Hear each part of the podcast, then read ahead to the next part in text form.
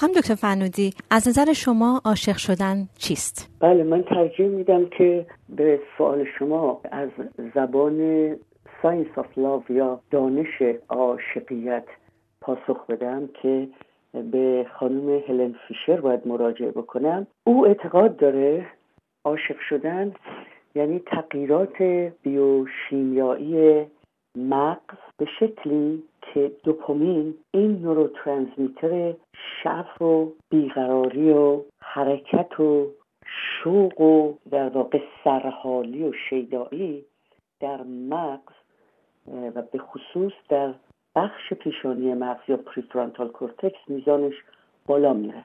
به طوری که وضعیت بیوشیمیایی مغز عاشق شبیه کسی است که کوکین مصرف کرده باشه و این حالت به دوپامین و همراهی استوکولین بستگی داره و حالتی است که انرژی زیاد و میزان هورمون هیجان رو بالا می‌بره و در اثر بالا رفتن نورادرنالین هورمون هیجان سرتونین که نوروترانسمیتر در واقع معقول و متعادل و متفکر مغز هست میزانش پایین میاد و شخص گرفتار اون حالتی میشه در مغزش که وسواس پیدا می‌کنه.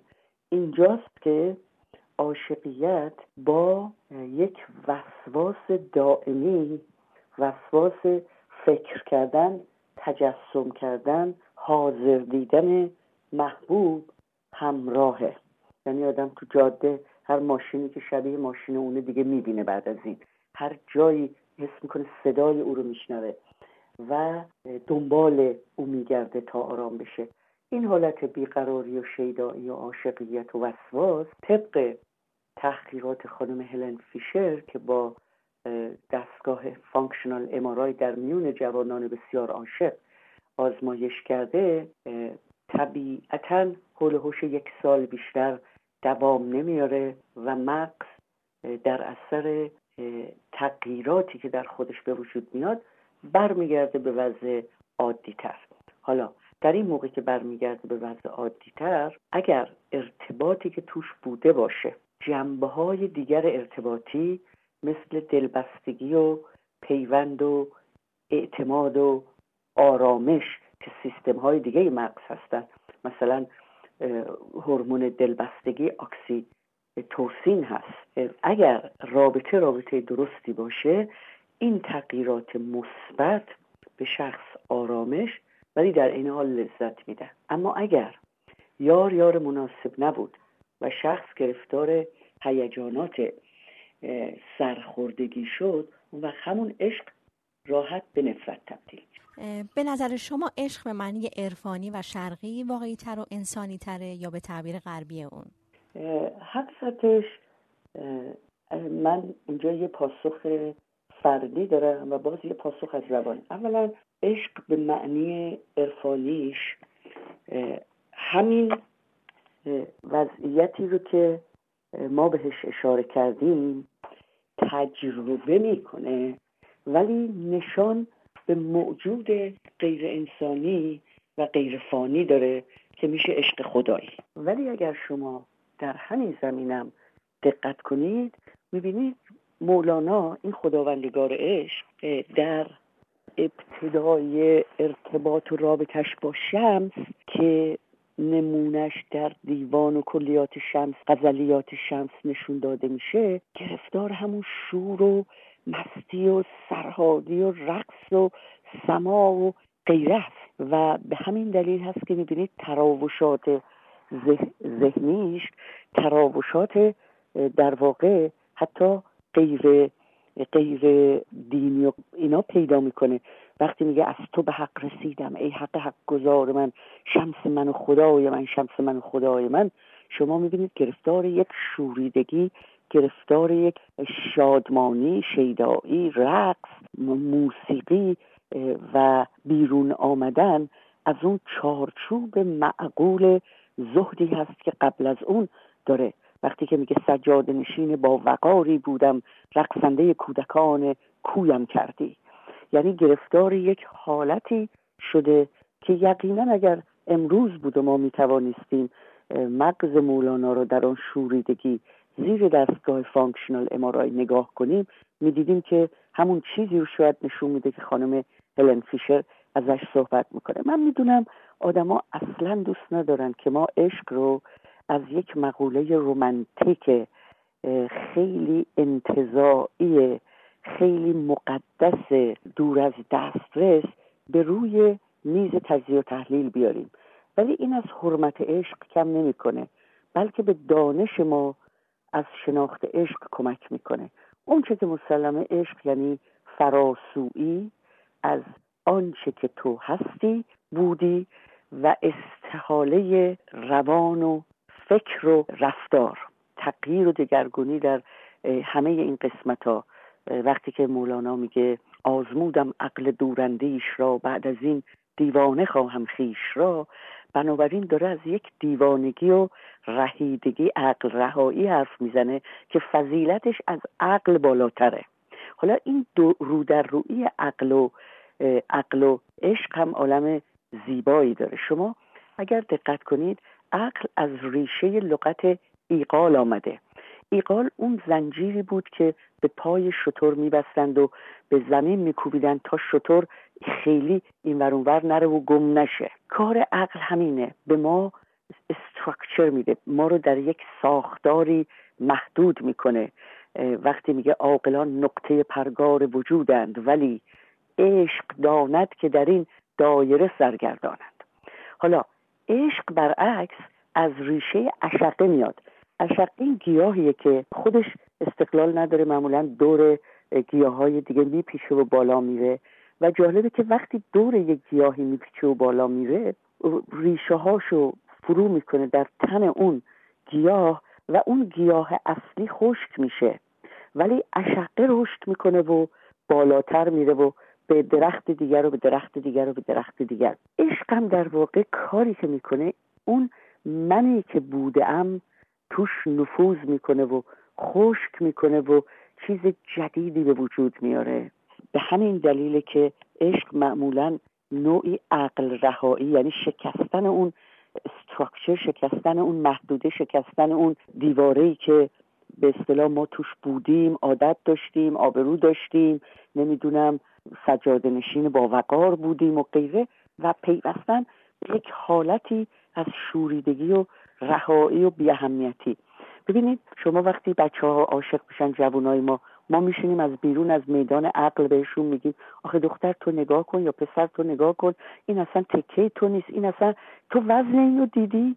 تو خانواده اینو دیدی؟ تو دیدی این چجوری غذا می‌خوره؟ تو دیدی این با چند تا پسر یا با چند تا دختر رابطه داشته؟ ما داریم از محدوده عقل به جوانامون حرف می‌زنیم. اونا در یه محدوده دیگر. اون قسمت عقل اجاره رفته. یعنی وقتی میگن عاشق بالا خونه رو اجاره داده درست میگن. حالا چرا؟ چون دوپامین. ببینید عقل مغز ما. فرض کنید سه طبقه داره. زیرزمین و دو طبقه روش ما زیرزمین مغز ما در واقع قرایز ماست. و اون خواستنهایی که معمولا از قرایز برمیخیزه. و انرژیش زیاده ولی سنجشی توش نیست. طبقه دو اول مغز ما که میشه در واقع طبقه دوم چون زیرزمین اول طبقه دوم این طبقه میانی ما در واقع لیمبیک سیستم یعنی این اصلا واقعا مغز ها لیمبیک سیستم یا بخش هیجانی مغز ماست. بعد طبقه در واقع سوم که میشه دو طبقه بالای زیرزمین مغز معقول ما یا بخش خاکستری مغز ما و مغز پیشانی ماست. تمام به اصطلاح روندهای معقول مغز ما تمام سنجیده گویی ها و سنجیده بینی ها در این قسمت گری اریا یا بخش خاکستری مغز صورت می‌گیره.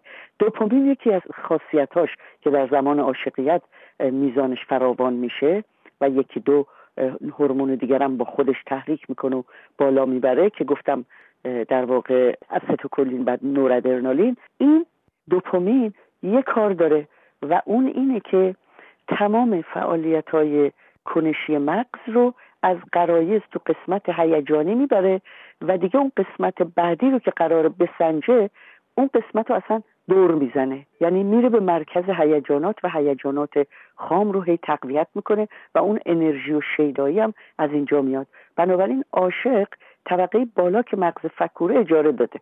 به همین دلیل هم هست که بعد از اون یک ساله اول دوره بیداری می‌رسه و تازه عاشق اشکالات طرف مقابل اون موقع می‌بینه. لذا بررسی و شناخت عشق از حرمت عشق کم نمی‌کنه. فقط دانش ما رو که چه در وجود ما اتفاق میفته بالا می‌بره. ببینید این جوونا وقتی عاشق میشن اگه مشروق بهشون بی کنه حتی تا حد خودکشی هم میرن. خودکشی هم می‌کنن. به دلیل, به دلیل اینکه اون درد فراق برا جوانی که دیگه الان عقل رهاست اون درد فراق انقدر شدیده که اصلا زندگی براشون پوچ میشه. بنابراین عشق عرفانی رو شما از همین مسیر رد میشی ولی تو این مسیر نمیافتی. وقتی شمس میره مولانا گرفتار افسردگی میشه انزوا انتخاب می‌کنه ترک مجلس سخن و مجلس سما و مجلس گفتگو می‌کنه حتی مسجد رو ترک می‌کنه.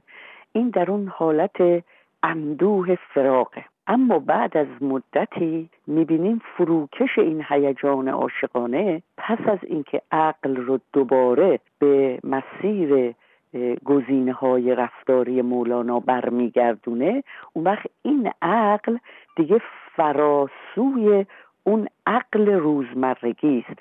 این دیگه حکمت بیداری انسان پس از تجربه عاشقانه است. که اون وقت محصول شما در مصنوی می‌بینی. در مصنوی شما می‌بینی او با کیمیای تجربه عاشقانه و انتقال این تجربه به عالم اعلا از داستانهای آمیانه با کیمیاگری زیبایی قصه های عاشقانه ای که سمت و سوی عشقش به عشق الهی و به عشق ماندگار و اکسیری میشه که تمام خودخواهی های عاشقانه عشق زمینی رو در وجود او ذوب می‌کنه و همین استحاله روحی رو در قالب داستانهای آمیانه به خرد جمعی بدل می‌کنه. به گونه ای که مصنوی شش دفتر مصنوی میشه یک سیر انسانی از سمت انسان کسر به سمت انسان کامل و انسانی که نفس رو به اختیار خودش کشیده و انرژی جانش رو در خدمت تجربه عاشقانه با خداوند می‌بینید که بهترین جلوش در قصه کنیزک و مرد زرگر یا پادشاه و کنیزک دفتر اول مصنوی است که او یک سیر خواهندگی عاشقانه در حد عشق جسمانی رو بالاخره به انتهای دفتر اول میرسونه که عشقی به خداونده که عشقهای دیگر رو درون خودش ذوب کرده. اینجاست که یک عشق عرفانی وجود ما رو خالص و ناب می‌کنه و اولین هدفش هم ذوب کردن نفس کبر خشم کینه تنگ نظری و تمام امراض روانی بشریه به نظر من مصنوی یک دفتر روان درمانی جمعیه. از انسان مبتلا به انسان در واقع رفتگاه. عاشق الهی تمنایی نداره جز آنچه که خداوند روزمره در بشقاب قسمتش می‌گذاره. حالا گرایش خود شما به کدوم نوع هست؟ یعنی آیا انسان امروزی کلا می‌تونه عشق رو یک عشق انسانی رو به درجات یک عشق عرفانی برسونه. می‌تونه با اون شروع کنه ولی به عشق عرفانی برسه. آیا قادر پایش همونه. پایش همونه. به همین دلیل مولانا میگه عاشقی گر زین سر و گر زان سر است عاقبت ما را بدان شهر رهبر است. در واقع عشق تجربه عاشقانه مرکبی است که ما رو به سوی رستگاری می‌بره. اما به قول مجتهد شبستری اگر اشتباه نکنم میگه مرکبی است تا که بر آن نشیند. مثل اسب وحشیه که سوارکاری ماهر می‌خواد تا در حد سوز و ساز عشقهای پرتوقع وصلت جوی جسمانی متوقف نشه. ولی کسی که عاشق نشده باشه عرفان رو هم نمی‌تونه تجربه کنه. شما اشاره به من کردید حقیقتش من نه عشق زمینیم کامله نه عشق عرفانی رو چشیدم. من فقط از اونایی که چشیدم یه ذره پیمانه برای خودم برداشتم که هر وقت احوال خوش می‌خوام به اون اطلاعات یا به اون دستیافتهایی که مال خودم نیست مال دیگرانه تجربه کردم. به قول معروف ما نه دنیا رو داریم نه آخرت و بنابراین منو نگاه نکنید به دنیای فردی خیلی توجه نباید داشت. من از بسیار جوانی مصنوی و به خصوص غزلیات شمس رو خیلی دوست داشتم حافظ رو خیلی دوست داشتم و با اینا حال کردم که احوال این زندگی پرتنش و پر استرس به خصوص در خارج از کشور یا این ذهن مشوش هر ایرانی که دور از وطن اوضاع نابسامان وطن رو نظاره می‌کنه مثل یه قرص آرام بخش از اینا استفاده کردم که زندگی رو لذیذ کنه. اما در این حال که این حرف رو می‌زنم من 46 سال با همسری که از 21 سالگی ازدواج کردم و متاسفانه دو ماه پیش او رو از دست دادم. یک زیست زیست متمدنانه ای داشتم که بیشتر از سمت او یک عشق بیویا رو تجربه کردم. بنابراین از این بابت به بختوری خودم به اصطلاح خوشنودم